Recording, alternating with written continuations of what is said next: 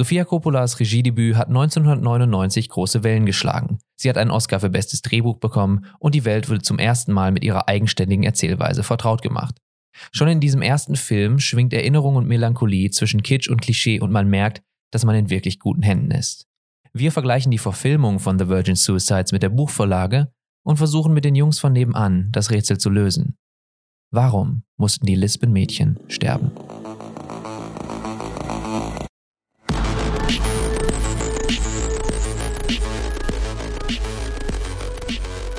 Wir reden heute über The Virgin Suicides, auch von Sofia Coppola. Die Buchvorlage ist von Jeffrey Eugenides und ich habe mich tatsächlich mal ein bisschen rangewagt. Das heißt angewagt, ich hatte es eh hier rumliegen und wollte es mir nochmal durchlesen, bevor wir den Podcast machen. Ganz habe ich es nicht geschafft, aber ähm, ich kann ja schon mal vorweg sagen und dann können wir erstmal über den Film reden, dass der Film sehr, sehr, sehr, sehr nah an der Buchvorlage bleibt. Und das ist ja auch oft eine Sache, die nicht so gut funktioniert. Ähm, man, man, beschwert sich immer drüber, oh, das, das Buch war besser und so weiter. Also irgendwie habe ich das Gefühl, das hat alles sehr gut zusammengepasst. Das nur mal vorneweg. Und dann können wir später mal über, über das Buch vielleicht noch reden. Aber erstmal über den Film. Kann ich da an dich abgeben? Hast du erste, erste Eindrücke, erste Meinung? Also ich fand den Film irgendwie erstaunlich unkonventionell, kann ja. man so sagen. Also er hat mich schon beeindruckt, weil der, das ist ja ihr Regiedebüt. Regiedebüts sind ja schon mal so eine Sache für sich. das irgendwie, es war ja zum Beispiel bei, bei, bei dem Clint Eastwood Regiedebüt ja auch so, dass es so ein bisschen viele Sachen gab, die man irgendwie äh, kritisieren konnte oder so.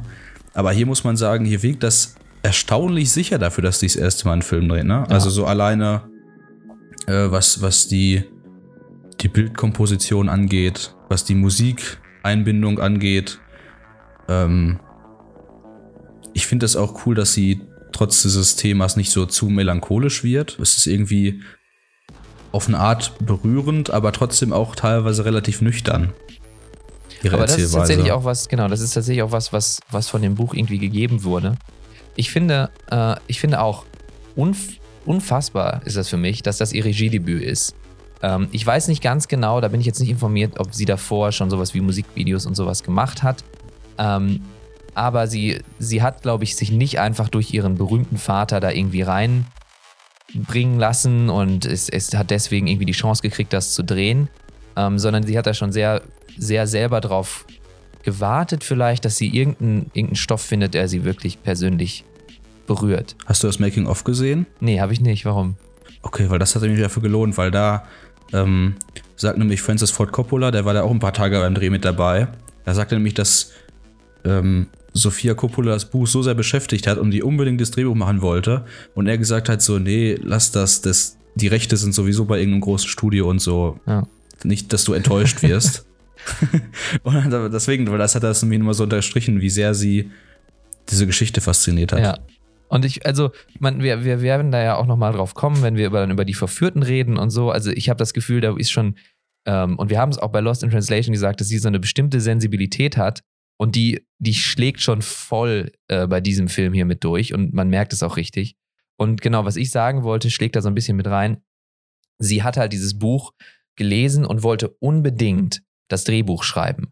Aber nicht im Sinne von, ich schreibe das Drehbuch, ähm, weiß ich, melde mich bei irgendwelchen Produzenten und ich will unbedingt diesen Job, das Drehbuch zu schreiben, sondern sie hat gesagt, das hatte ich in einem äh, Interview gelesen oder gesehen, dass sie selber zu Hause saß und einfach auf eigene Faust dieses Drehbuch geschrieben hat. Sie dachte, es ist ihr so, ähm, es ist ihr so wichtig, dieses Buch, und sie hat es so ein bisschen wie so eine Übung gesehen. Und sie dachte, vielleicht mache ich eins, zwei, drei Kapitel. Und dann hat sie das aber so, ähm, äh, konnte sie quasi nicht mehr aufhören und hat es zu Ende geschrieben. Und sie hatte so eine genaue Idee davon, wie sie das umsetzen will. Und es hat sie so, äh, hatte so einen persönlichen Blick irgendwie darauf, dass sie es am Ende doch geschrieben hat. Und ja, wie, wie Gott es irgendwie will, ist dann am Ende ähm, so passiert, obwohl die Rechte schon verkauft waren, dass sie tatsächlich ähm, mit ihrem Drehbuch, was sie geschrieben hat, das dann auch verfilmen durfte. Und ich kann mir, also ich habe, glaube ich, noch, man, man, man übertreibt es vielleicht oft ein bisschen, aber ich sage es trotzdem, ich habe, glaube ich, noch nie eine bessere Buchumsetzung gesehen als, als das. Also unglaublich dass das ihr erster Film war. Ähm, vor allem die Musik ist ja direkt das Erste, was, was, was einem auffällt. Ne? Die, es fängt ja direkt auf Musik an mit Einstellungen von dieser, von dieser Nachbarschaft, in der die sich befinden, von den Blättern und den Bäumen. Und du hast auch wieder, wie bei Lost in Translation schon, äh, auf Film gedreht, dieses leicht nostalgisch grainige Bild. Meinst du, das ist ein bisschen körnig irgendwie? Genau, das genau. So? Das hat Ja. diese Körnigkeit dabei. Und ich finde es da, es ist, also die Musik klingt eigentlich so wie jemand, der zum ersten Mal einen Film macht, in gewisser Weise. Es ist so sehr äh, on the nose, du hast diese typischen Musikcuts, weißt du, du hast draußen Licht und dies und das und dann schneidet es hart in das total blau ausgeleuchtete Badezimmer, wo Cecilia zum ersten Mal äh, ihren, äh, ihren Selbstmordversuch begeht und und, und da hört dann die Musik auf und dann hast du immer so ironische Brechungen, weil irgendwas ist ganz traurig und plötzlich kommt so eine glückliche Musik. Und das kann, könnte alles irgendwie so, so mega offensichtlich und irgendwie cheesy sein oder so, oder so möchte gern äh, edgy, irgendwie, was man so erwarten würde von jemandem, der zum ersten Mal einen Film macht.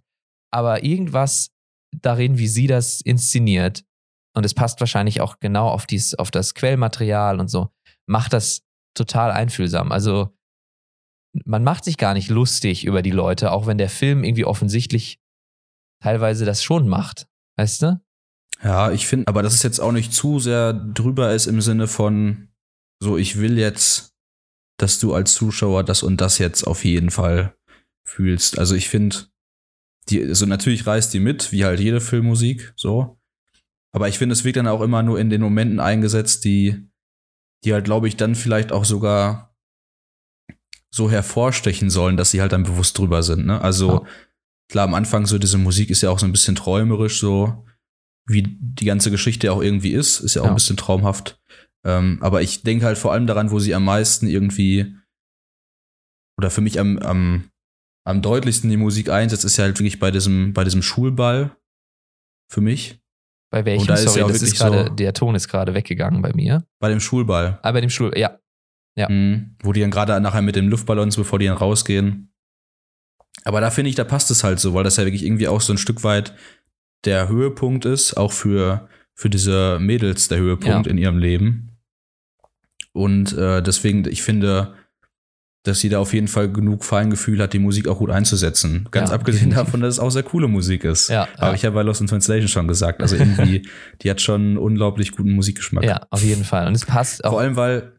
Hm? ja, erzähl. Vor allem, weil das ist ja wirklich, äh, also von dem Buch kommt dann ja sehr viel, aber die Musik kann ja nur von ihr kommen. Das Die kommt stimmt. nicht aus dem Buch. Die Musik kommt nicht aus dem Ja. Buch. und die, die Musik unterstützt natürlich extrem auch diese, in irgendeiner Art und Weise, diese Nostalgie. Ähm, und du hast, du hast recht, also diese, diese Ballszene äh, endet ja auch damit, wo, wo die eine von denen sagt, äh, I'm having the best time. Und dann cuttet das so raus. So, aus, aus dir. Sie tanzt da und sagt so, ah, das ist so super.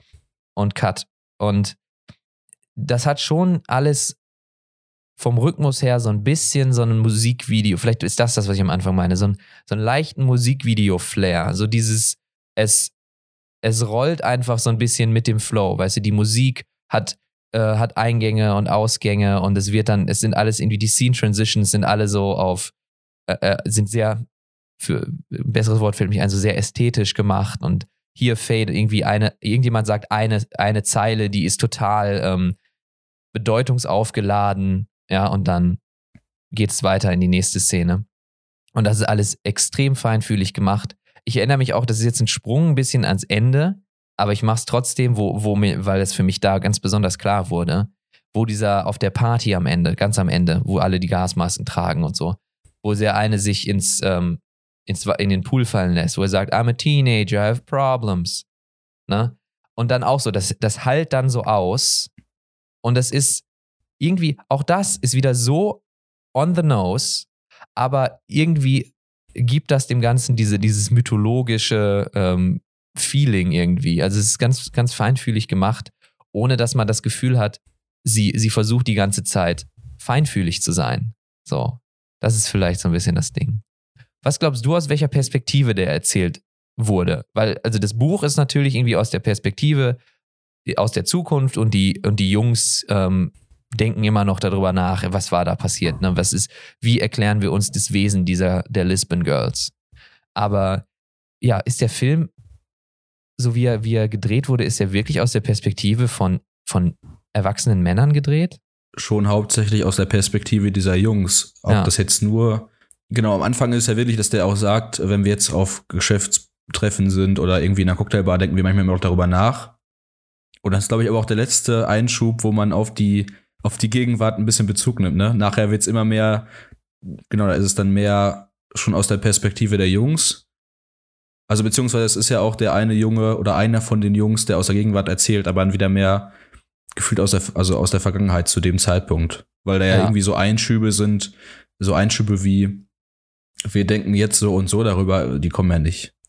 Ja, wobei. Willst du darauf hinaus? Ja, ja, ja. Also in gewisser Weise schon. Es gibt natürlich die Einwürfe von, von Trip, Fontaine und also auch mega Stimmt, geil, ja. finde ich. Teilweise ähm, unfassbar gut, geht auch in diese Melancholie mit rein, wie diese Einschübe aus dem Off kommen, die nicht irgendwie angekündigt werden und die auch nicht irgendwie groß ähm, in, irgendwie als Rahmenhandlung da nochmal drüber gelegt werden.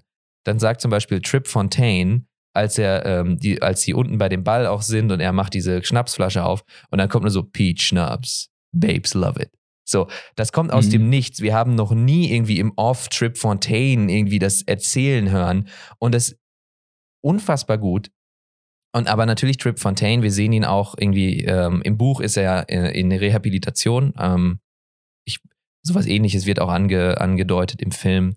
Also, das sind quasi Interviews, die, die, also die, die aus der Zukunft führen mit eben all diesen Leuten, ähm, die damals mit den Lisbon Girls zu tun hatten, um irgendwie herauszufinden, was ist wirklich passiert. Aber trotzdem, so von der Sensibilität her, habe ich mich gefragt, okay, die theoretisch ist die Rahmenhandlung, die Jungs erzählen über die damals, warum die Girls so, so äh, fast schon mystisch waren und verlieren sich wieder in ihren Erinnerungen und, und, und in ihrer absoluten, ähm, äh, in dieser Ungreifbarkeit dieser quasi schon irgendwie mythologisch göttlichen Figuren dieser, dieser Frauen, die immer noch ihr Leben äh, irgendwie äh, begleiten, auch wenn sie, wenn sie nie aus diesem Haus rausgekommen sind. So.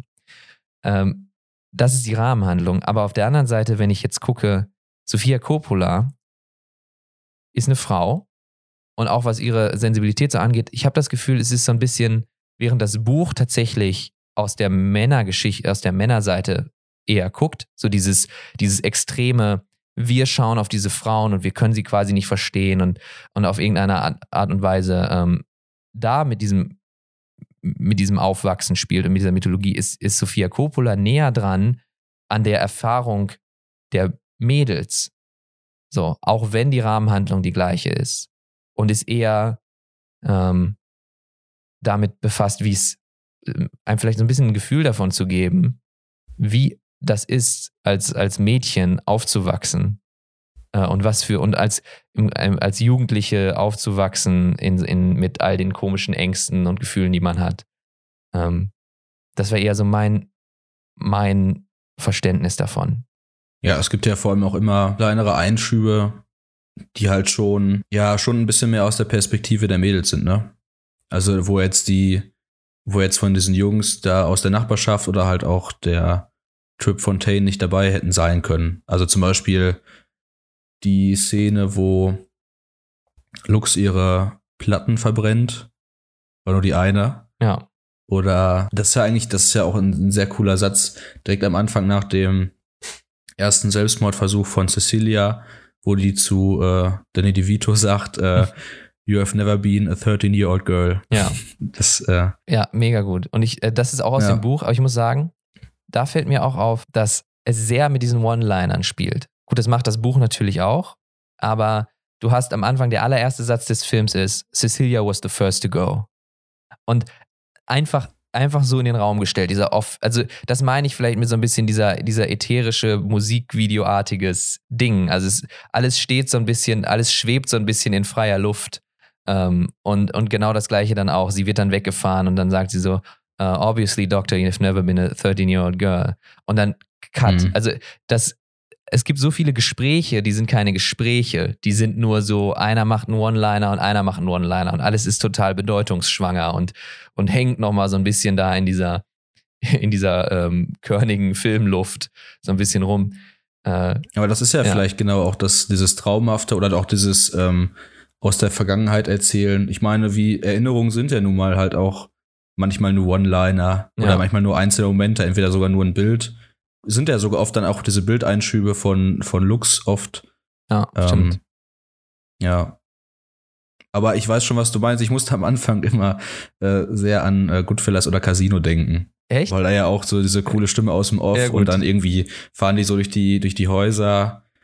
Gerade auch mit ähm, Paul Baldino, der so die Mutter anmacht mit dem äh, I love pineapples. Ja, I love pineapples.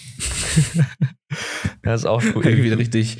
Aber das finde ich halt auch so geil äh, in dem Film, dass sie immer so humorvolle Momente mit einbringt. Also mit so ein, also teilweise schon, schon sehr drüber, aber es passt dann irgendwie doch rein, wie diese Szene halt oder dann auch, wo die in diesem Kino sitzen und dann so ultra romantisch sich so die Hände und dann furzt auf einmal einer so ja. richtig laut und das ist so richtig unangenehm. oder auch die, das, das fände ich am, am, am witzigsten, genau, diese Szene, wo äh, Lux ihre Platten verbrennen muss und dann, oh no, not Aerosmith, please, Mom. und dann sind die beiden schon so übelst am Husten, dann so, ach nee, jetzt gibt das her. Ja. Und dann tritt sie aus dem Haus und so eine riesen Rauchwolke kommt. das war nicht mega gut. Ja. Das stimmt, Aber ich finde das dann nämlich irgendwie so, weil da ist ja auch wieder so Feingefühl, dass es nicht, das macht den Moment nicht komplett kaputt. Manchmal ist ja auch so, dass man sich denkt, so, ach nee, jetzt, das ja. war gerade so schön, jetzt das, nee, passt nicht so rein. Äh, und es trifft aber auch nicht komplett ab ins Lächerliche. Ja. Nee, es hat schon, es ja. hat irgendwie eine gewisse, Erzählperspektive, wo, wo, das, wo das irgendwie mit reinkommt. Also es hilft irgendwie der, der Nostalgie eher, als dass es sie, dass es sie da wegnimmt. Ähm, ich überlege gerade, wie wir, ob wir in irgendeiner Art und Weise hier strukturiert nochmal ähm, von Anfang an das aufziehen können. Denn die, die Mädels, wir wissen ja von Anfang an, weiß man das von Anfang an, dass die alle sterben? Eigentlich der erste Satz, gehen wir mal von aus, man hat den Film nicht, man hat das Buch nicht gelesen. Der erste Satz ist, Cecilia was the first to go. Ist ja wohl, also deutet ja an, dass die alle anderen auch irgendwann goen werden. Und mhm. ähm, hast du die ganze Zeit im Kopf gehabt, also wie so ein überhängendes Ding, oh, oh, oh, also es läuft ja darauf hinaus, dass die sich alle umbringen? Oder ja, so halb. Ja. Ich habe jetzt nicht die ganze Zeit dran gedacht, wann passiert ist. Weil ich hatte tatsächlich. Aber das, das ein bisschen so darauf hinsteuert, so ein bisschen schon, ja. ja. Weil ich hatte nämlich, das fand ich ähm, ganz interessant gemacht und ist wahrscheinlich auch wichtig für die Struktur und für die, wie dieser Film erzählt wird und wie dann auch die Melancholie funktioniert, weil natürlich alles aufgeladen ist mit diesem, mit dem da drüber hängenden, wir erzählen das aus der Vergangenheit und wir wissen, wo es irgendwie hinführt. So. Und deswegen guckt man die ganze Zeit danach, okay, warum und, und all die Dinge, eigentlich quasi wie die Jungs selber auch. Ähm, und ich dachte dann irgendwann, als ich ihn zum ersten Mal gesehen habe, war der Film schon sehr weit fortgeschritten und es war immer noch nur Cecilia tot.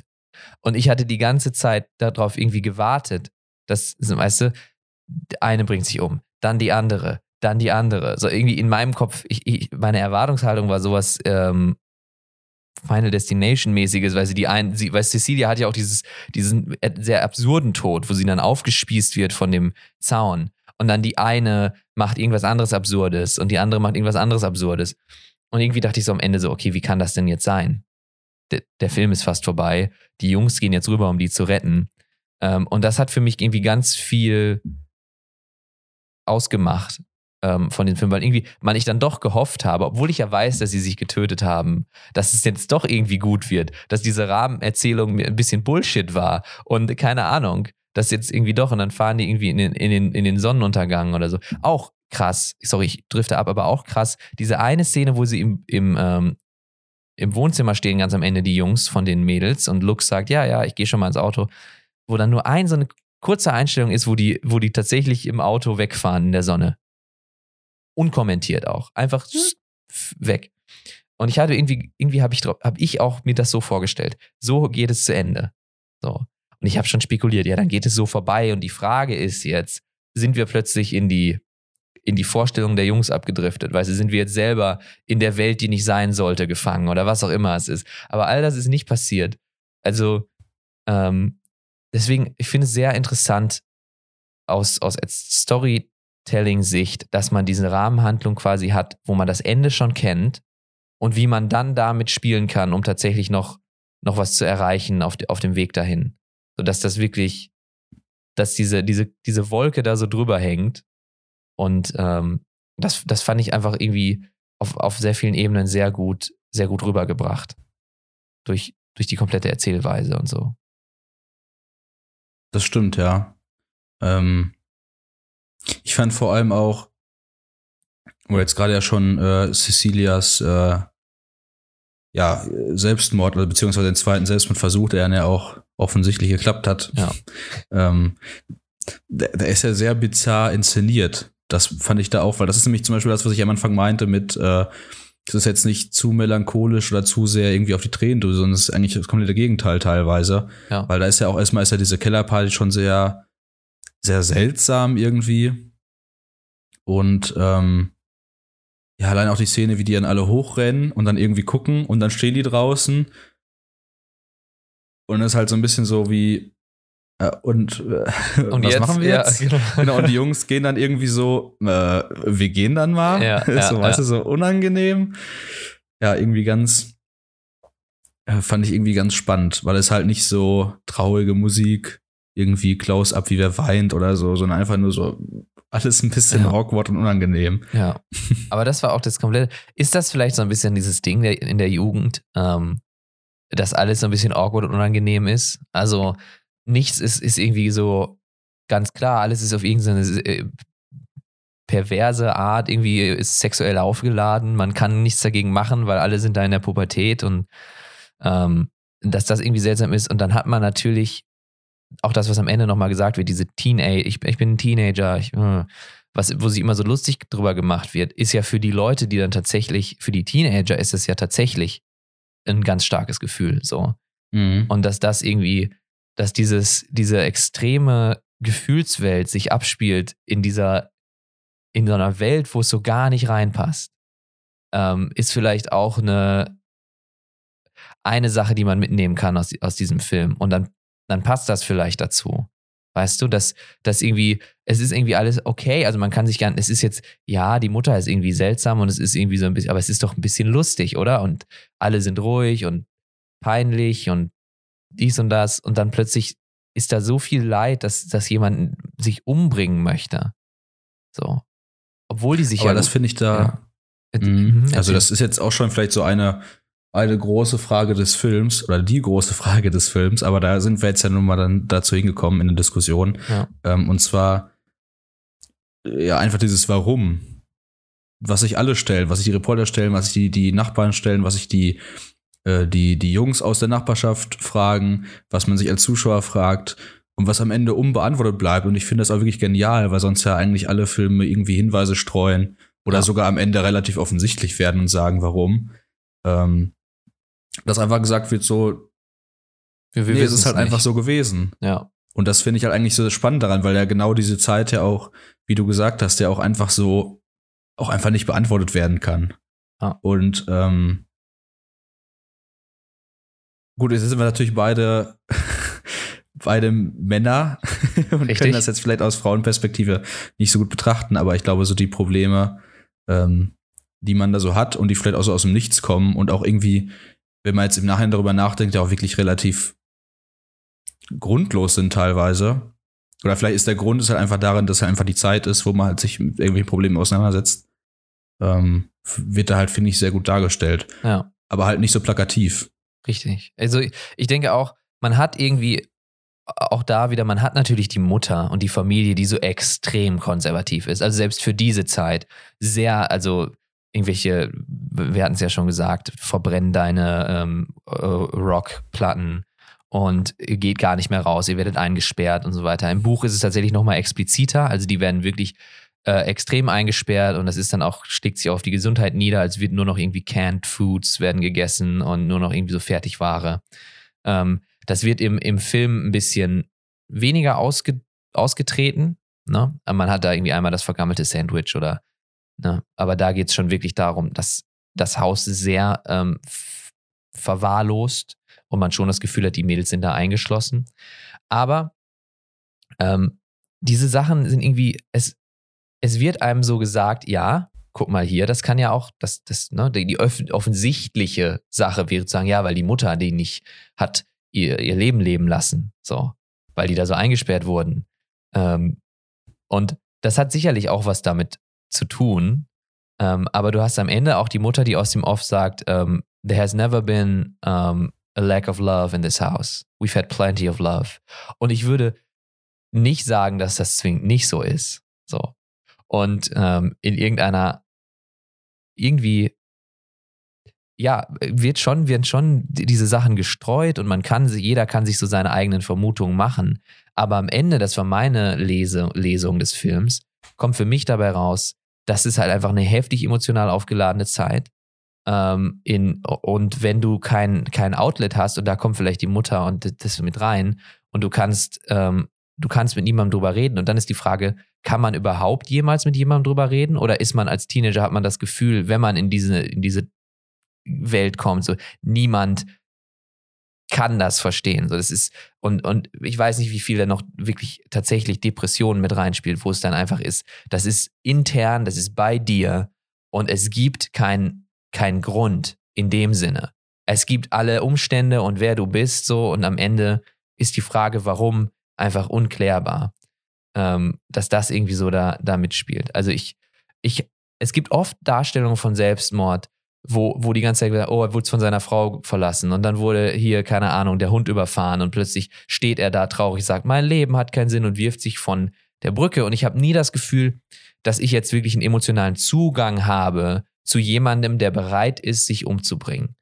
Bei The Virgin Suicides, obwohl das alles überhaupt nicht plakativ ist, obwohl irgendwelche ähm, Motive überhaupt gar nicht dargestellt werden, habe ich schon das Gefühl, irgendwie allein emotional dazu sein, okay, ich, ich bin näher dran an euch und an dieser Entscheidung, als, als mir lieb ist. Ja, und das, obwohl er wirklich die, die, ja, die, die allermeiste Zeit wirklich ja nicht aus der Perspektive der, dieser fünf, nee, vier, vier, fünf, vier, der Mädels. Vier, ja. ja. Der Mädels, der Mädels erzählt wird. Mhm, ja. ja. Ähm, weil das, genau, das finde ich nämlich halt eben auch so stark. Und ich, ich denke es genauso wie du auch, dass so in dieser Zeit ähm, ist ja nun mal auch wirklich so. Irgendwie ist es ja oft, dass man dann mit den Eltern oder dass man irgendwie auch versucht, seinen eigenen Weg dann langsam zu gehen und vielleicht dann eben nicht mehr mit den Eltern so irgendwelche Probleme spricht, wo die Eltern einen teilweise vielleicht dann auch nicht so ernst nehmen. Ja. Ähm, dann hat man irgendwie äh, so die, die Schule, wo aber alles irgendwie mehr Schein als Sein ist, weil man da irgendwie ja auch cool dastehen will und so weiter. Und ähm, genau, ich glaube, da ist, da ist ultra schwierig, wirklich Personen in seinem Umfeld zu haben, mit denen man da ehrlich drüber sprechen kann. Wahrscheinlich waren in dem Film jetzt die vier die einzigen, die untereinander über ihre Probleme sprechen konnten. Wenn überhaupt, weil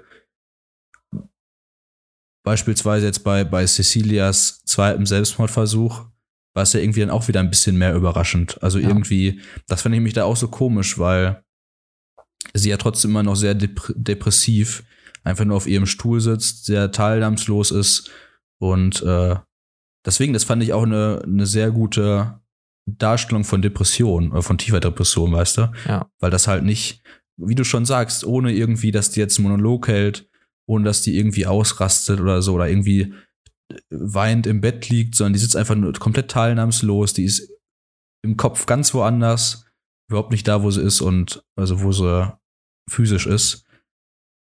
Fand ich sehr gut. Ja.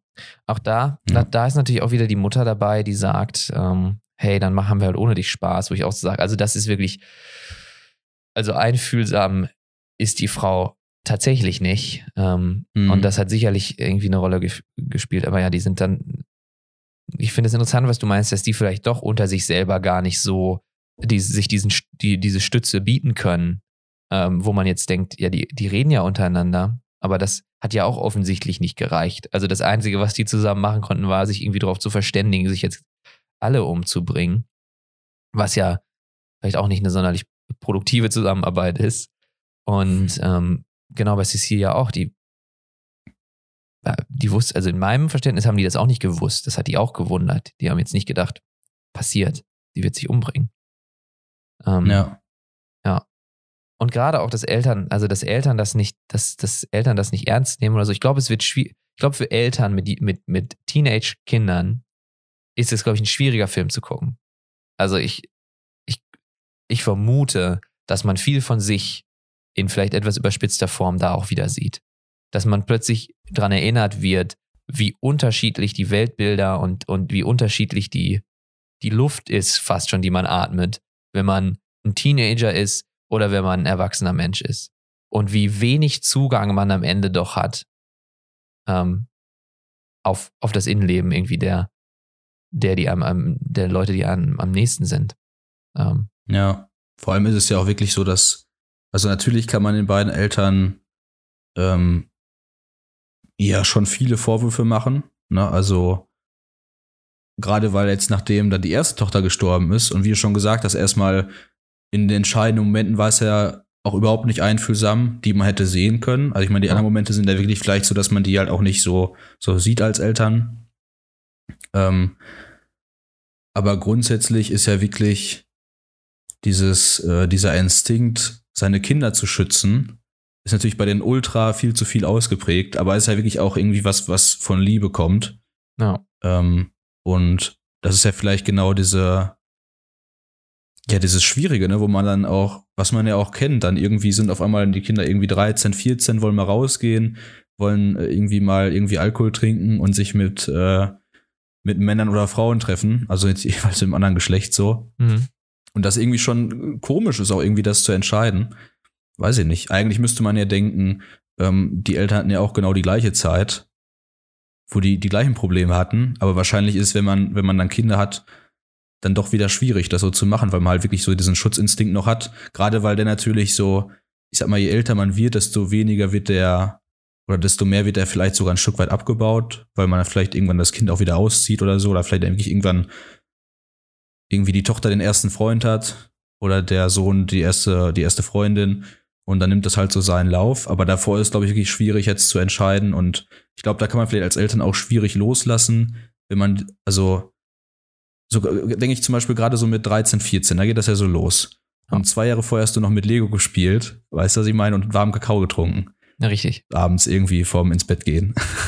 und das ist, glaube ich, ultra schwierig, darauf umzustellen. Und das, wie du schon gesagt hast, glaube ich, zeigt der Film irgendwie auch sehr gut, aber auch ein bisschen, klar, sehr subtil irgendwie, ein bisschen. Ja. Ja. Also man, man ich denke da vor allem halt auch, aber sag du erst, ich habe ja schon so viel gesprochen. Achso, nee, nee, erzähl du deins zu Ende. Nee, ich wollte halt sagen, das, das finde ich auch so spannend.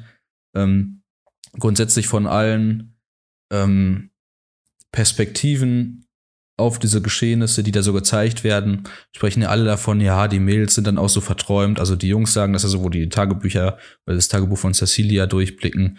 Ähm, aber ja auch die, ja, wird auch die Nachbarn, die darüber sprechen, auch die Reporterin, ähm, so diese verträumten Mädels, die irgendwie ja, keinen Realitätsbezug haben, so.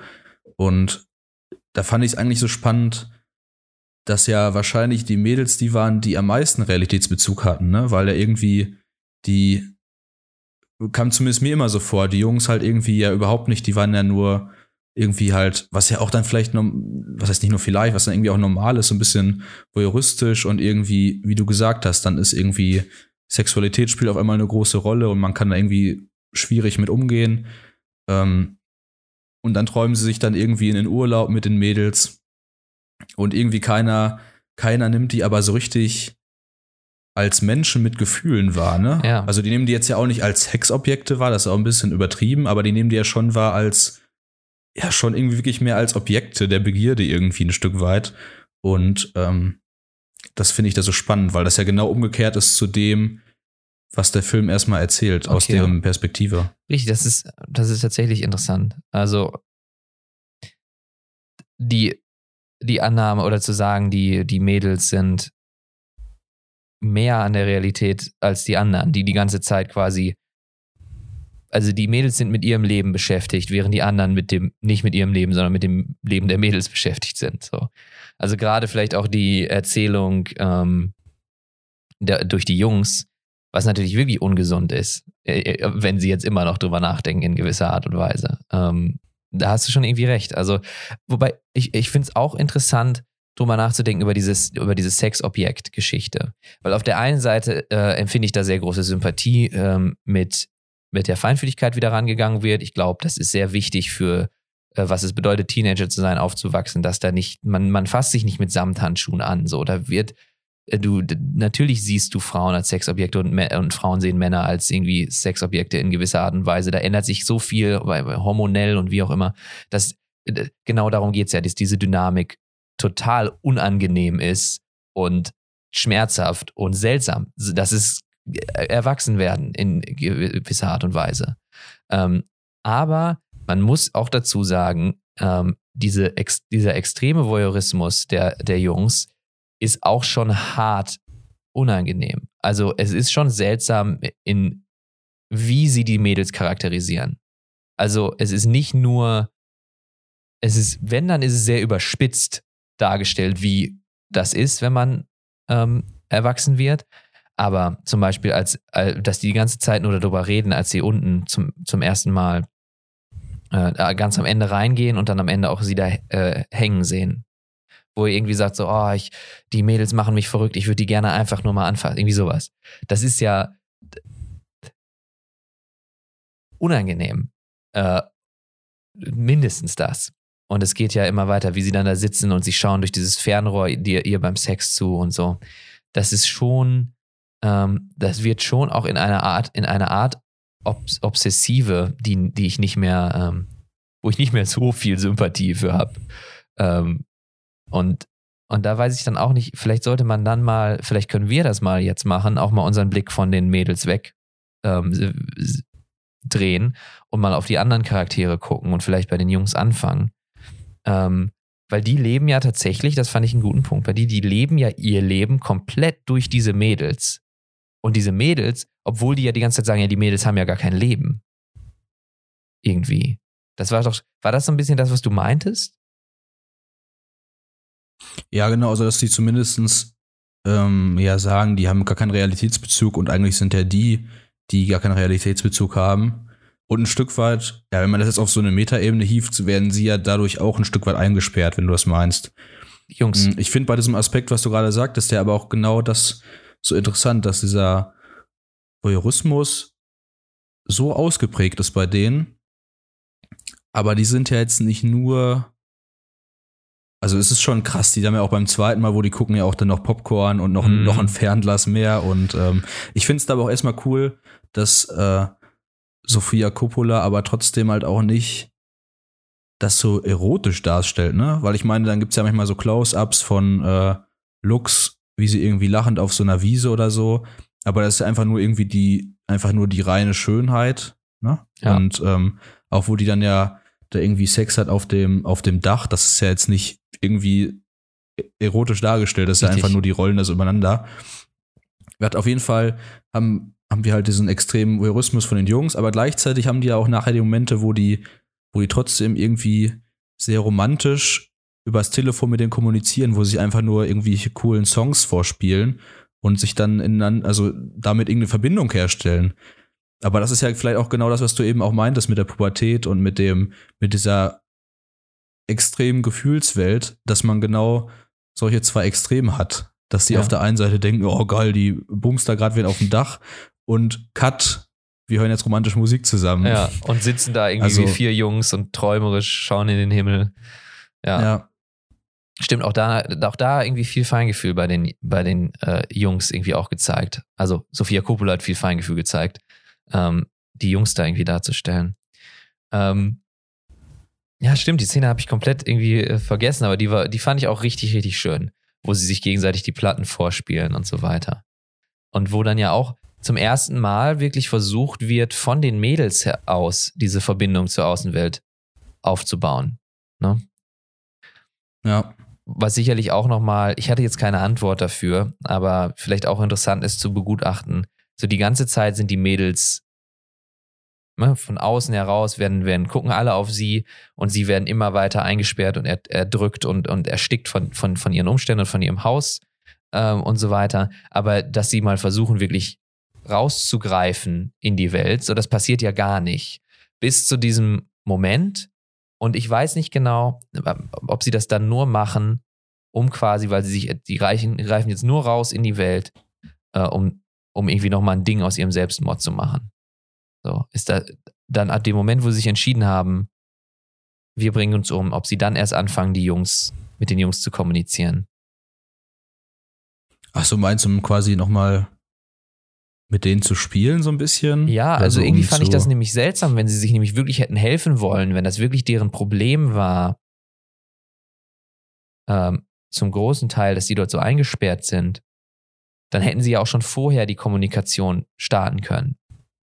Und da haben sie jetzt, ich habe das nicht zeitlich nicht ganz im Kopf, vielleicht verstehe ich es auch falsch, aber da haben sie jetzt angefangen mit diesen Morse-Codes und um, das läuft alles darauf hinaus, dass sie sagen, kommt dann heute Abend vorbei und dann haben sie sich umgebracht.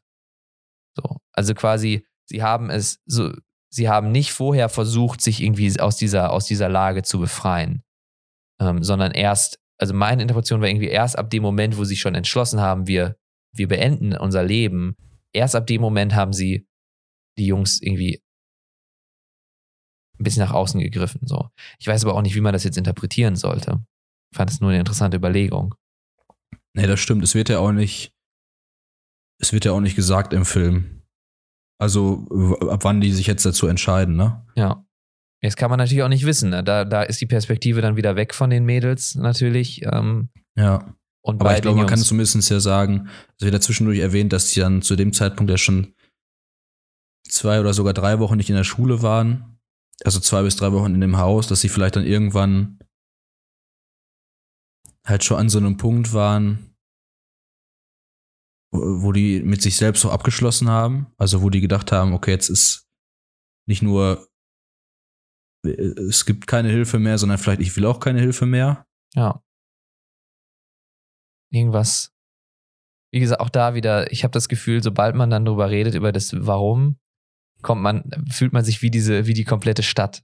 Und wie die Jungs, die, und man weiß, dass man keinen Griff drauf kriegen wird. Ähm, und dass es einfach mysteriös bleibt. Ähm, ja.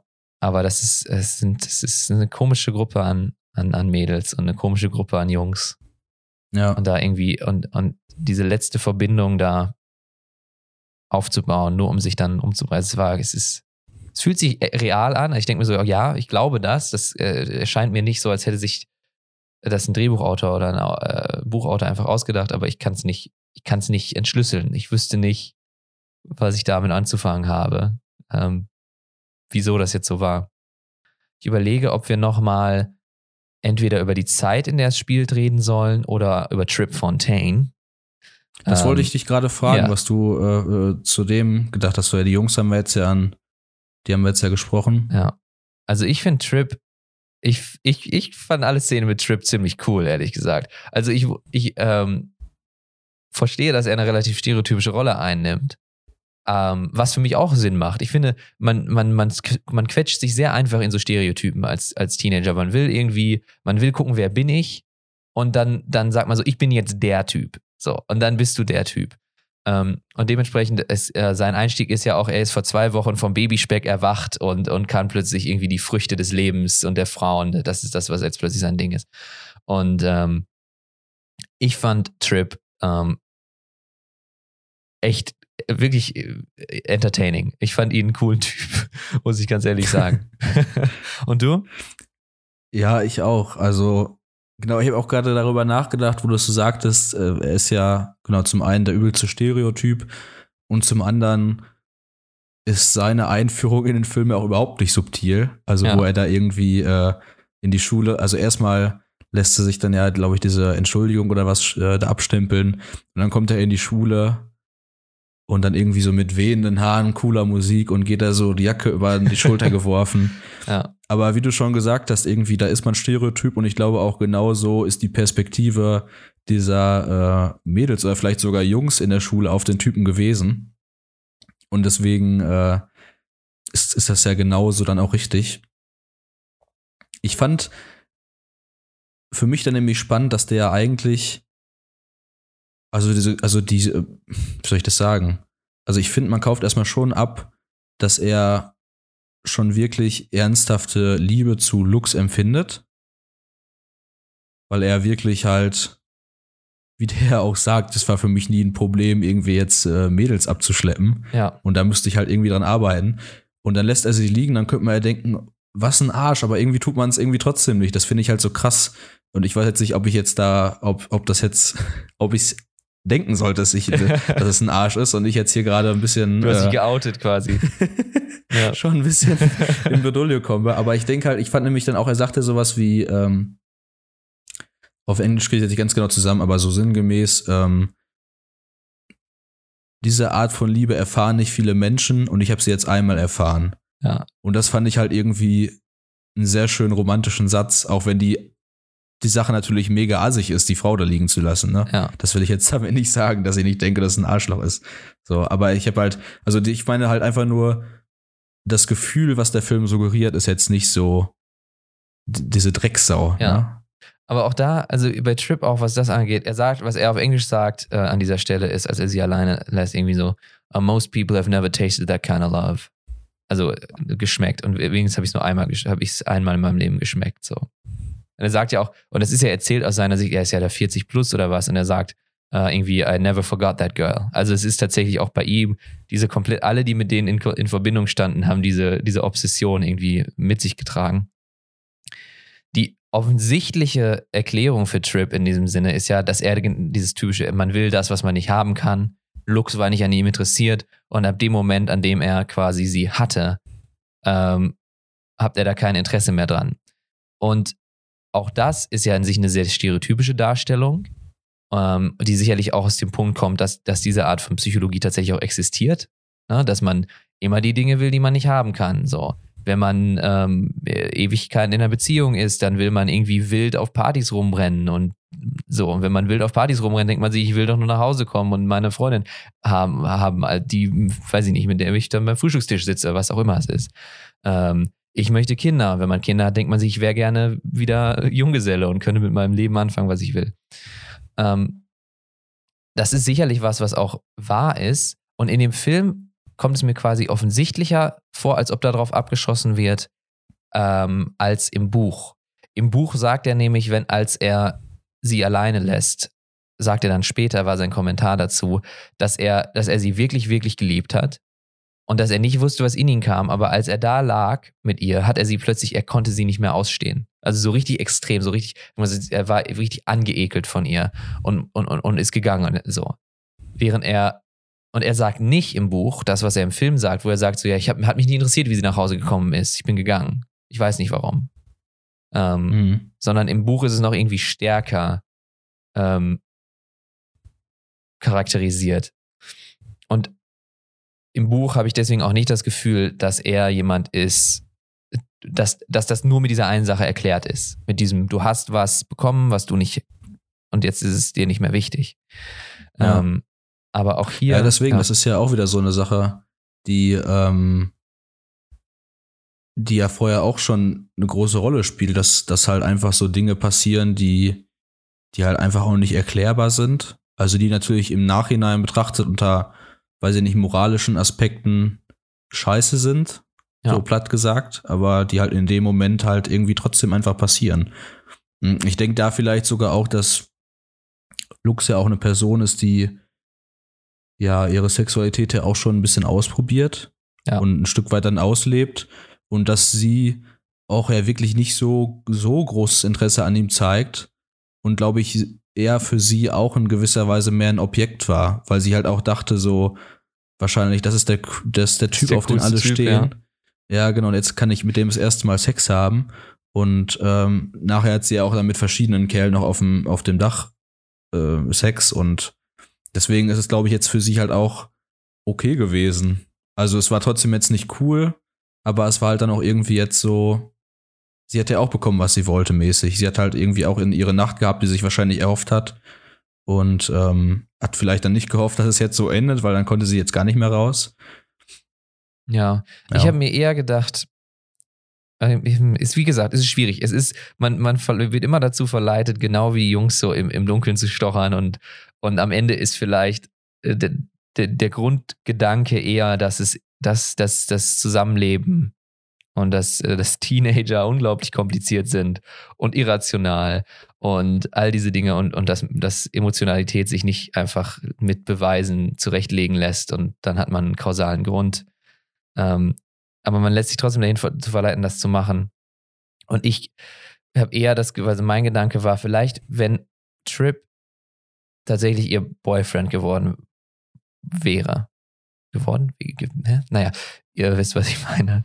Wenn, wenn Trip ähm, da mit ihr geblieben wäre und vielleicht mit ihr gekämpft hat, dass man diesen Aus dafür, dass sie mit, sich mit ihm treffen kann und all diese Geschichten, dass da vielleicht ein gewisser Ausweg gewesen wäre, zumindest aus der Geschichte in dem Haus. So. Weil am Ende, wenn, wenn, wenn Lux da die ganze Zeit mit den, mit den Jungs schläft und im Buch gibt es ein Zitat, wo sie sagt zu einem irgendwie, ja, steck ihn nur kurz rein, dann können wir uns, dann fühlen wir uns so, als wären wir uns nah. So. Und dann, äh, da, da zieht sich einem ja alles zusammen. Und ähm, dass, dass da, dass das anfing mit, mit Trip, der das tatsächlich vielleicht auch auf einer tieferen emotionalen Ebene hätte geben können, irgendwie eine gewisse Art von, von Wertschätzung und Liebe, die, die, die ihr was wert ist, im Gegensatz zu dem Verqueren ihrer Eltern und zu diesem mit ihren Schwestern und so weiter. Das war ja offensichtlich nicht das, was sie brauchte. Und offensichtlich nicht ähm, das, was sie irgendwie als Person hat, wachsen lassen, zu dahin, dass sie sich nicht umbringt und dass sie irgendwie ihr Leben versucht ähm, glücklich zu leben. Und das habe ich schon so ein bisschen gedacht. Also, dass eher Trip, dass das so der Anfang war. Dass Trip so der letzte, der letzte Strohhalm war, an dem sie nicht noch hätte klammern können. Ah, okay. Weil ich hätte jetzt sonst vielleicht sogar gedacht, dass sie. Oder das klingt jetzt vielleicht unfassbar schwierig, aber ich könnte mir vorstellen, dass es so die Gedankengänge gibt, dass sie sich halt auch auf der einen Seite das halt vielleicht auch wieder ist, dass sie sich nicht helfen, helfen lassen will, dass sie halt es vielleicht auch ihr ein Stück weit gefällt, sich darin so zu sühlen in ihrem eigenen Schicksal so ein mhm, bisschen. Ja. Also ich glaube, das ist jetzt auch wieder so schwer zu begreifen emotional, aber ich könnte mir vorstellen, dass es dieses Gefühl gibt, dass man irgendwie sagt, ähm, ja, ich habe jetzt gar keinen Bock auf den, der mir irgendwie helfen kann, sondern ich will jetzt irgendwie einfach nur kurz diesen Moment erleben und dann ist das okay. Ja. Und aber jetzt meine tiefen inneren Gefühle will ich nur in mir selbst ausmachen, egal was das Ergebnis davon ist. Ja. Nee, auch. Also ja. das ist auf jeden Fall das, was ich später auch in, in ihr gesehen habe, wo dann wieder dieses, genau, einfach extreme Gefühlskraft. Und ich ähm, kann das durchaus nachvollziehen, also auch auf einer wesentlich weniger fatalen Ebene, dieses sich in, in seinem eigenen Elend in gewisser Weise suhlen und sich so ein bisschen auch damit zu identifizieren und das selber so ein bisschen zu mythologisieren. So dieses, ich könnte ja. jederzeit aus dem Leben treten und, und so ein bisschen, also ich habe das Gefühl, das ist doch auch so ein Teenage-Ding. Alles ist so bedeutungsschwanger, alles ist so ähm, wichtig und schmerzhaft, dass du so ein bisschen, also ein bisschen wie Drogen nehmen. Also so ein bisschen so, du weißt, du solltest dich jetzt, du solltest jetzt nicht auf dieser Party diese Pille. Aber du weißt, du irgendwie, dass du es nicht machen solltest und dass du weißt, dass es zu elend ist, daher machst du das. So. Es gibt auch immer, auch heutzutage, glaube ich, gerade durch Social Media und so, so ein bisschen so eine Fetischisierung von ähm, äh, geistigen äh, Erkrankungen und Depressionen und so. Und, äh, irgendwie, hi, ich, ich oh, ich habe ADHS und ich habe Depressionen und das ist dann irgendwie, wird schon fast so ein bisschen gefeiert. Ähm, Finde ich eine seltsame Sache. Ich finde, es soll man nicht stigmatisieren, aber es ist trotzdem scheiße und Leute sollten sich Hilfe holen und ähm, man sollte dafür aufmerksam gemacht werden, dass das nicht gut ist. So, und dass man daran, ähm, dass man das hoffentlich schafft, irgendwie in den Griff zu kriegen. Also ich glaube, da ist durchaus was da, ähm, was dafür sorgt. Also ich, ich verstehe, was du meinst und ich glaube, das ist durchaus irgendwo da schwimmt das auch mit. Ja, aber da wird ja auch wirklich diese emotionale Komplexität in dem Film ja auch wirklich deutlich, ne? Also, dass halt das nicht wirklich so greifbar ist. Auf der anderen Seite hat man ja auch wirklich dann wieder diese Aspekte, was ja auch ganz am Ende des Films auch gesagt wird. Ähm, ja, die äh, Eltern aus der Nachbarschaft, die leben halt einfach irgendwie ihr eigenes Leben weiter. Was ja auch, also, was ja auch irgendwie auch wieder ein bisschen menschlich ist, ist ja immer so, ne? Das ist dieses, ähm, dass man einfach weiterlebt. Dass man halt ja. mit, ja, genau, dass man mit solchen Extremsituationen, dass man da ein paar Tage, also halt, beziehungsweise nicht ein paar Tage pauschal, sondern halt je nachdem, wie nah man dieser, diesem Geschehen halt stand, äh, desto ausgeprägt ist natürlich auch diese Zeit, aber irgendwann kommt halt die Zeit, wo man damit abgeschlossen hat und dann geht's halt weiter und die war halt dann relativ schnell. Aber da fand ich halt auch wieder dieser, genau dieser Punkt, dass man da auch wieder nicht so richtig greifen kann, inwieweit hätten die jetzt irgendwie noch helfen können. Also die Eltern spielen natürlich auch wieder eine Rolle, mhm. weil die hätten ja trotzdem auch mit, gerade wenn die natürlich dann jetzt 24 Stunden bei den Kindern sind, irgendwie mitkriegen müssen, wie die so gerade drauf sind. Äh, die Nachbarn haben ja auch dann darüber gesprochen. Man sieht, dass die jetzt irgendwie nur eingesperrt sind und ja auch so ein bisschen das Haus ein bisschen verwahrlost, was ja im Film wirklich nur so, ich glaube, in ein, zwei Sätzen angedeutet ja. wird. Ähm, ja, aber da wird die, die Komplexität halt so deutlich, dass man jetzt irgendwie, dass es ja auch wirklich überhaupt nicht greifbar ist, ne? Und das finde ich so unfassbar gut, auch wenn man am Ende wirklich als Zuschauer mit ein bisschen auch mit leeren Händen dasteht und nur spekulieren kann. Aber genau das ist ja Leben. Ja. Dass man halt eben nicht am Ende dasteht und das dann irgendwie sagen kann, ja, und so, so, so und so hätte es jetzt aber sein sollen, da hätte man es irgendwie verhindern können. Oder das wäre jetzt der optimale Weg gewesen. So ist es ja halt einfach nicht. Ja. Alles, was man weiß, ist, es hätte, es hätte einen besseren Weg gegeben. Und ähm, ja, schwierig. Ich glaube schon, dass du recht hast, dass die Aussage viel, viel bei denen intern ist, wo man sagt, alles im Nachhinein kann man drauf gucken, aber am Ende who knows? Ne? Und das ist das Leben. Aber ich würde, würde mich auch nicht dazu hinreißen zu lassen, dass das quasi, dass das so intern war, dass niemand was dafür konnte, dass die Mädels einfach in ihrer Konstitution so aufgestellt waren, dass, dass, sie, dass sie sich eben un, unweigerlich ähm, umbringen mussten, quasi. Sondern irgendwie will ich schon sagen, dass es, dass es ein Zwischenspiel gibt und in einer Umgebung, in einer anderen Umgebung wäre es vielleicht möglich gewesen, dass diese Veranlagung äh, nicht hätte ausgelebt werden müssen. Und das ist irgendwie, nee, auf, also, also es ist ein gutes Leben, dass es irgendwo da draußen in allen unendlichen Möglichkeiten äh, ein gutes Leben gab für die Mädels. Auf jeden Fall. Ich bin auch, also das ist jetzt ja nicht nur meine persönliche Meinung. Ich bin auf jeden Fall der Meinung, dass man solchen Leuten helfen sollte. Auf jeden Fall. Also auch dann die Nachbarn oder halt die, Gut, die Jungs ist vielleicht noch mal ein bisschen, die sind natürlich auch in, in, einer, in einem Alter, wo das vielleicht dann auch ein bisschen schwierig ist, mit solchen ähm, ja, dramatischen ja, Geschehnissen und Emotionen damit umzugehen. Aber auf jeden Fall hätte man da irgendwie helfen müssen, hätte man das verhindern müssen. Ganz ja. klar. Auf jeden Fall. Aber es ist natürlich. Es ist halt ja. nur nicht, es ist halt nur nicht. Also, anders gesagt, es ist im Nachhinein immer einfach zu sagen, so. Ja, genau. Es ist ja, nicht ganz also, klar, genau. Und das ist vielleicht vielleicht ist es das. Es ist nie ganz klar, wie, wie, was und warum. Und da sind wir wieder bei der Frage, na, äh, warum genau überhaupt irgendwas irgendwie so ist, wie es ist. Ja. Aber auf jeden Fall, und jetzt kommt man da raus und hat vielleicht das Gefühl, ja, der Film gibt einem keine Antworten, deswegen muss man den auch nicht schauen.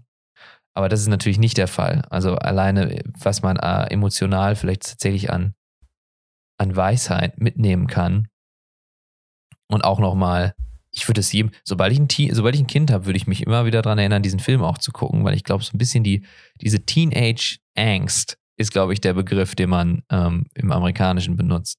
Sich da nochmal äh, mit irgendwie vertraut zu machen, dafür ist der, glaube ich, wirklich, wirklich gut. Und das, das kriegt man auch wirklich mit, auch wenn man plotmäßig keine genauen Antworten kriegt. Nee, und genau, also die ungenaue Antwort ist ja vielleicht auch die Antwort. Also, dass man sich halt nämlich erstmal selbst hinterfragen muss, jetzt im Sinne von den Eltern beispielsweise, oder, oder halt eben auch äh, im Sinne der, der Jungs oder anderen Bekannten, die halt mit den Mädels irgendwie interagiert sind oder interagiert haben, ähm, dass man vielleicht noch mehr genauer hinschauen muss und nicht nur einfach so Sachen abstempelt, wie sie sind, sondern vielleicht auch sich einfach mehr auseinandersetzen muss das ist ja vielleicht genau dann auch die Antwort darauf. Ja.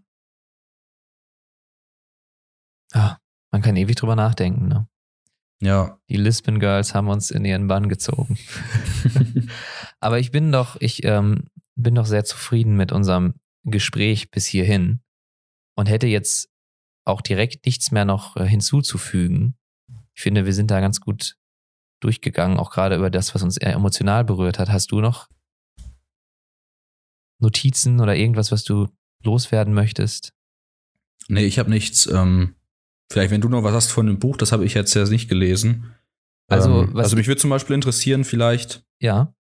Ähm, ach so, ja, das ist jetzt ein bisschen doof, weil die letzten 40 Seiten hast du ja auch nicht gelesen. Sonst würde mich jetzt interessieren, ähm, äh, dieser Einwurf am Ende mit dem, ähm, ach, was ist das noch, warum die die Gasmasken aufsetzen, wo er irgendwie mit, mit Algen oder sowas irgendwie ja. zuge. Ähm, ich schau mal, ob ich es auf die Schnelle. Ähm Weil ich fand da jetzt nämlich interessant, ist das jetzt irgendwie so ein spezifisches Problem, was da, das, der Film spielt ja Mitte der 70er Jahre ungefähr, ähm, äh, was da aufgetreten ist? Oder wie, wie hat es das da reingeschafft? Ja, das also, weiß ich weißt nicht. du, worauf ich hinaus will?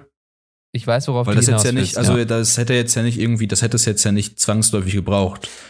Oder ob das nochmal irgendwie ein Sidekick ist auf irgendwelche, ja, wird halt irgendwelche Umweltthematiken, die halt spezifisch in diesem Jahrzehnt irgendwie äh, da gewesen sind. Hm. Also nicht, dass ich das jetzt auf die Schnelle hier finden kann. Ähm, deswegen muss ich dich leider enttäuschen. Aber es, es ja, aber ich habe mir Buch- schon gedacht bei der Frage. Ja, das Buch selber spielt ähm, auch ein bisschen mehr auf die Zeit an, in der es spielt. Ähm, es geht gerade um die Eltern und Großeltern, die noch im Krieg gekämpft haben und das, das so ein bisschen, ich glaube, das war das ist typisch in der Zeit, die, diese amerikanische ähm, äh, Hypokratie, ähm, dass irgendwie da so, so sehr traditionelle christliche Werte hochgehalten wurden, die so sehr konstruiert wirkten auf der einen Seite, auf der anderen Seite ähm, irgendwie immer noch ganz starker Rassismus und Gewalt und, und der Krieg irgendwie im Hintergrund, und was dann natürlich auch so ein bisschen die, die Postmoderne angeschoben hat, mit dem wir reißen alle äh, Wertesysteme nieder, wo wir jetzt, meine Meinung, so ein bisschen an dem Ende davon angekommen sind und uns so langsam überlegen müssen, welche Wertesysteme wir dann wieder aufbauen wollen, wenn wir uns nicht alle zerfleischen. Äh, da- Das ist, glaube ich, schon irgendwie so angelegt da drin, so ein bisschen, dass dieses, dass ein ganz komischer Zeitpunkt ist in der amerikanischen Geschichte, wo alles so quasi stagnant ist und alles so ruhig und strukturiert, aber äh, man irgendwie schon das Gefühl hat, dass das alles, dass unter der Oberfläche das alles nicht so ganz koscher ist. Aber wie das dann genau mit der, mit der Umweltverschmutzung äh, am Ende stattfindet, das, äh, da kann ich dir leider nichts zu sagen. Ja. Ja. Aber hat ja auf jeden Fall an Sofia Coppola quasi diese Geschichte ein bisschen daraus extrahiert. Ja. Weil er jetzt am Anfang wird er, glaube ich, ja, in dem ersten Monolog, den der einer von den Jungs da aus der Gegenwart dann erzählt, aus dem Off, da wird, glaube ich, in einem Satz das so ein bisschen erwähnt. Da, also auch wieder so ein bisschen, ich glaube, dieses Ding, was bei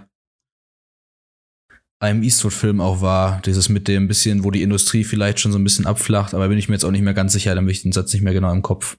Mhm. Aber ich glaube, in so ein paar Side, Sidekicks sozusagen Ja. wird das so ein bisschen wieder mit reingespielt, aber jetzt nicht so großflächig. Ich ne? meine auch, das kann jetzt, das bin ich mir nicht ganz sicher, ehrlich gesagt. Ich glaube, es spielt näher Detroit. Ähm, Jeffrey Eugenides, der Autor, kommt auch von daher. Und es geht schon um die Autoindustrie, die so langsam ähm, Ja. vielleicht bergab geht oder wo sich irgendwie ankündigt, die, Stä die Stadt an sich ver verwahrlost, Ghettos breiten sich aus und so. Ähm, Mhm. äh, durchaus. Aber auch da, äh, ich finde das interessant, es gibt diesen historischen Backdrop, aber dagegen spielt eben sowas, sowas sehr emotional Persönliches. Und das finde ich das Mhm. Interessante auch an Jeffrey Eugenides allgemein, ähm, der Autor des Buchs, auch Middlesex geschrieben zum Beispiel. Und da viel bei ihm ist so, ist so sehr episch amerikanisch im Sinne von all, all die Sachen, die passieren in Amerika und Einwanderung und die und Ford mit den Autos und die Industrialisierung und all diese Geschichten, die da, ähm, die da hochkommen. Aber dann, also sehr, sehr amerikanisch, aber immer gebunden an, an, eine, an, eine, an eine quasi fast schon absurde persönliche Geschichte, wohingegen man andere Epen ja hat, die sehr weitreichend sich dann tatsächlich mit der Prohibition beschäftigen und mit dem und dem und dem und dem. Und das macht Jeffrey Eugenides irgendwie nicht so. Ähm, ich wollte noch mal einmal nur zu, weil ich es schön finde, es gibt ein Zitat ganz am Anfang in dieser schönen Collage, wo sie zum ersten Mal über die Mädels, die Mädels sich im, im, im Gras vorstellen. Es gibt zwischendrin auch einen Shot mit einem Einhorn, äh, während sie Cecilias ähm, Drehbuch, äh, Drehbuch, während sie Cecilias ähm, Tagebuch lesen. Und das ist dieses, äh, ein, ein Poem, das sie dann wohl geschrieben hat. Um, the trees like lungs filling with air, my sister, the mean one, pulling my hair. Und ich habe, als ich den Film gesehen habe, fand ich das so äh, schön, dass ich dann dachte, ich bin mal gespannt, ob sie das, ob das Sophia Coppola selber vielleicht geschrieben hat oder ob es im Buch steht. Also steht im Buch. Ähm, aber das, ich fand das wirklich irgendwie, ähm, ich finde es immer gut, wenn man, wenn man Poesie mit reinbringt in, in was, was eine große Menge sieht, weil ich finde, das war sehr berührend. Ähm, also für mich persönlich. Und zeigt so ein bisschen auch, das sind zwei Lines, sehr einfacher Reim. Ähm, also das ist nicht äh, strukturell kompliziert, aber es ist, das zeigt irgendwie, dass, dass in, in Poesie noch was anderes stattfindet, als intelligente Sachen aneinander zu reimen. Ähm, fand ich einfach nochmal, wollte ich nochmal erwähnen. Ich denke, das ist dann vielleicht auch ein schönes Schlusswort, oder? Und darauf habe ich gehofft. es hat mir sehr, sehr viel Spaß gemacht, heute mit dir über The Virgin Suicides zu reden. Und ich bin auch froh, dass unsere Sophia Coppola-Reihe noch nicht ganz vorbei ist. Genau, wir sprechen ja dann am 1. Februar äh, über die Verführten. Ist ja, ich glaube, nicht der aktuellste Film von ihr, ne? Ist, glaube ich, jetzt. Ist On the Rocks kam jetzt letztens raus. Ja. Da müssen wir nochmal gucken, ob wir vielleicht Zugang finden. Vielleicht schieben wir den noch ein. Da ist doch keine Entscheidung getroffen worden. Gucken wir mal. Vielleicht auch nicht. Ihr erfahrt im nächsten Podcast mehr. Was wir jetzt gar genau. nicht gesagt haben, ist frohes Neues.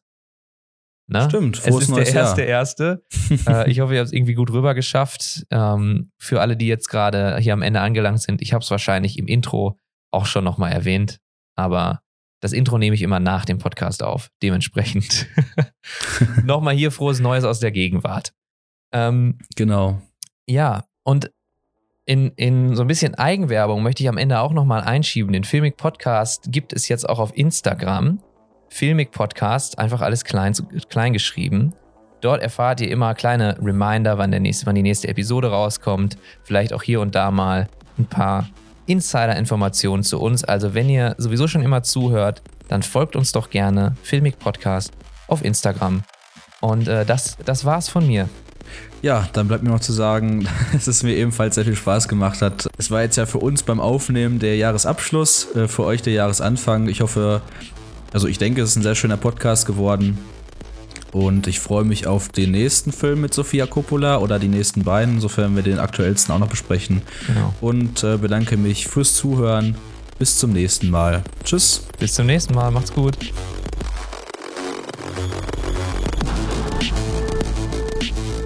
Das war eine Episode Filmic Podcast. Jeden ersten im Monat gibt es Nachschub überall dort, wo es Podcasts gibt.